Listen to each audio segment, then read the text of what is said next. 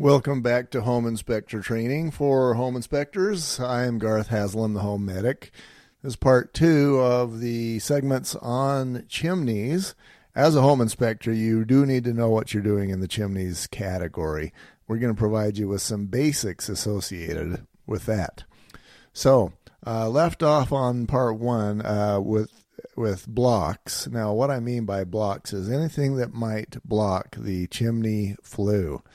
Um, I read a newspaper article a, a, few years ago about a roofer who had um, he, he, apparently he was the low price leader and he got the bid to do uh, to re-roof some old lady's property. Well, uh, the way the story goes is that he he went ahead and he got started on the roof, and of course he didn't finish the first day, so he left his tools up there Went home, came back the next day, was knocking on the door to let the lady know that he was back and ready to work. She didn't answer the door.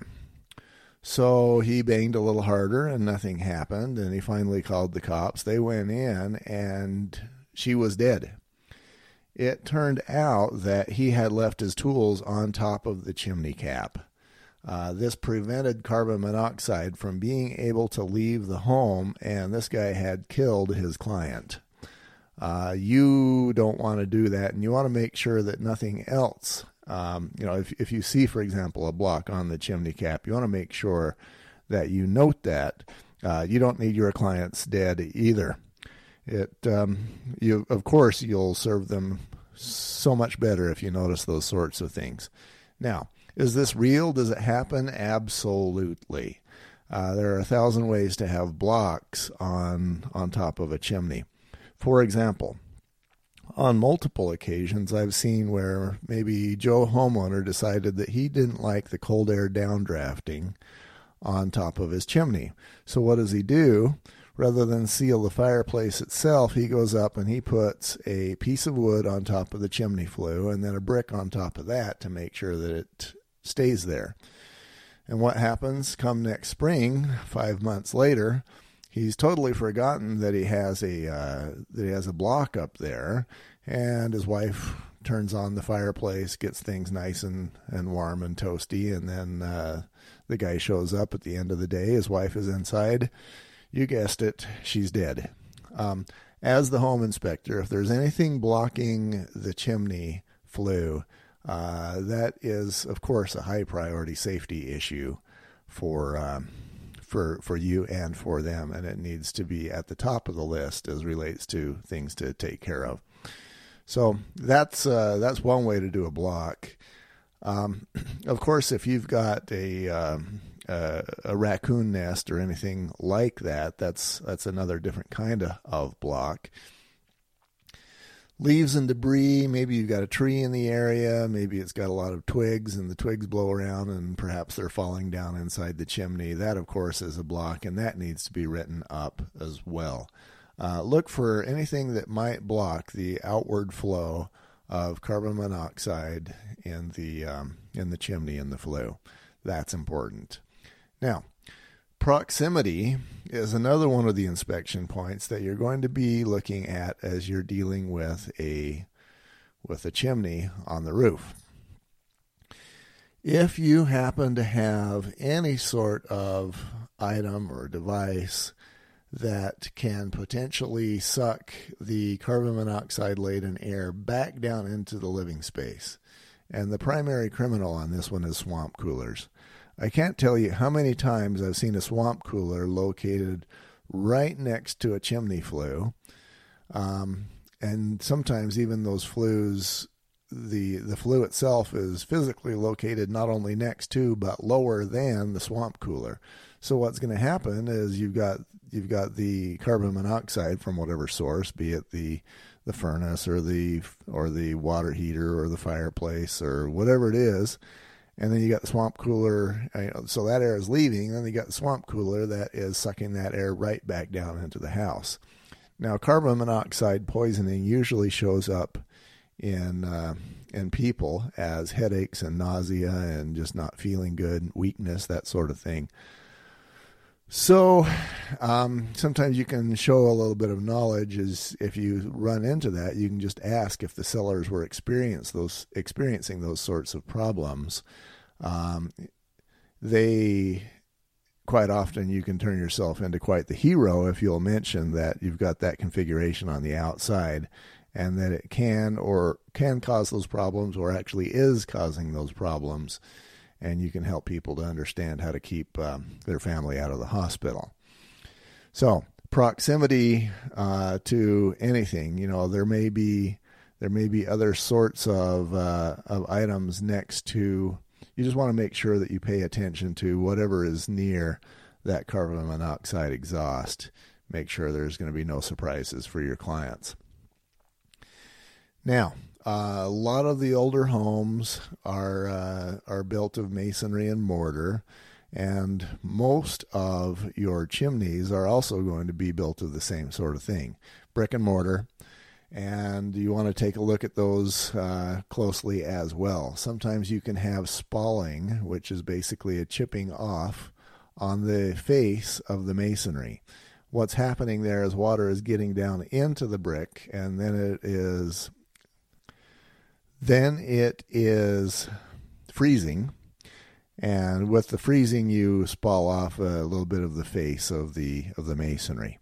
So that is a sign that the chimney cap isn't doing what it's supposed to be doing. It's supposed to cause the water to fall off the edge of the cap and not allow water down through into the uh, masonry and into the living space, into the attic, and all that. So that is one sign that something's not being done right. Um, sometimes the the brick is okay and you're actually going to get mortar loss. So if you got mortar that has been that's been lost, usually that is an older chimney. Um, but if basically you have lost all that mortar, now you've got basically marbles stacked onto on top of each other with no cement to hang to, to hang them together. Quite often you'll see that happen in the top two or three courses of masonry. And uh, you can imagine what would happen in an earthquake or a heavy windstorm if you've got uh, loose masonry that's just waiting to fall. And of course, you know from Murphy's Law that if it's going to fall, of course, it's going to fall on somebody's head and cause some major damage. You want to make sure that you notice and write in any mortar loss in, in the in the chimney itself. The technical term to replace the mortar is to repoint. So you'll want to do a couple of things. You explain what uh, that it needs to be repointed and what repointing is to your client. Okay, that's masonry and mortar. Now, fire prevention. I have a personal story where my dad actually, um, we built a lot of fires when I was little and that's uh, of course not very not uncommon. But as we were doing so, it you know we were using everything from pine to cherry wood to whatever he dragged home from what wherever, and all of that had creosote in it. Creosote is basically the equivalent of pine tar for all purposes. So um, what happens is you burn that, the creosote uh, volatilizes, and then it re-solidifies back on the chimney flue. So after some time, you've got all this tar that's just sitting there on the flue, and then you build another fire, this one hotter than the rest, and now that creosote is going to relight. Now you've got a fire going all the way up the entire flue um, it's hotter than than it should be. And if that flue is not perfection, and if it's not well protected, you can easily burn your house down. I have seen a uh, I've seen flames come out of the of the chimney flue that my dad actually um, lived in. I guess the, that I lived in back in the day. That is the sort of thing that you're going to want to make sure that your clients understand that. Uh, if you have a damaged flue and or creosote, um, that needs to be treated respectfully. It needs to either be cleaned or you can actually get uh, now you can actually go to uh, certain places and get a creosote log and basically what that's going to do is it's going to treat the creosote so that it uh, it doesn't burn Um, very good idea. And then, of course, you're going to want to um, make sure the client knows that those creosote logs have a set of instructions that need to be followed. So, um, information that you do need to pass along. Again, tree branches, I mentioned that in a previous segment, but in the fire prevention category, we definitely have to mention tree branches.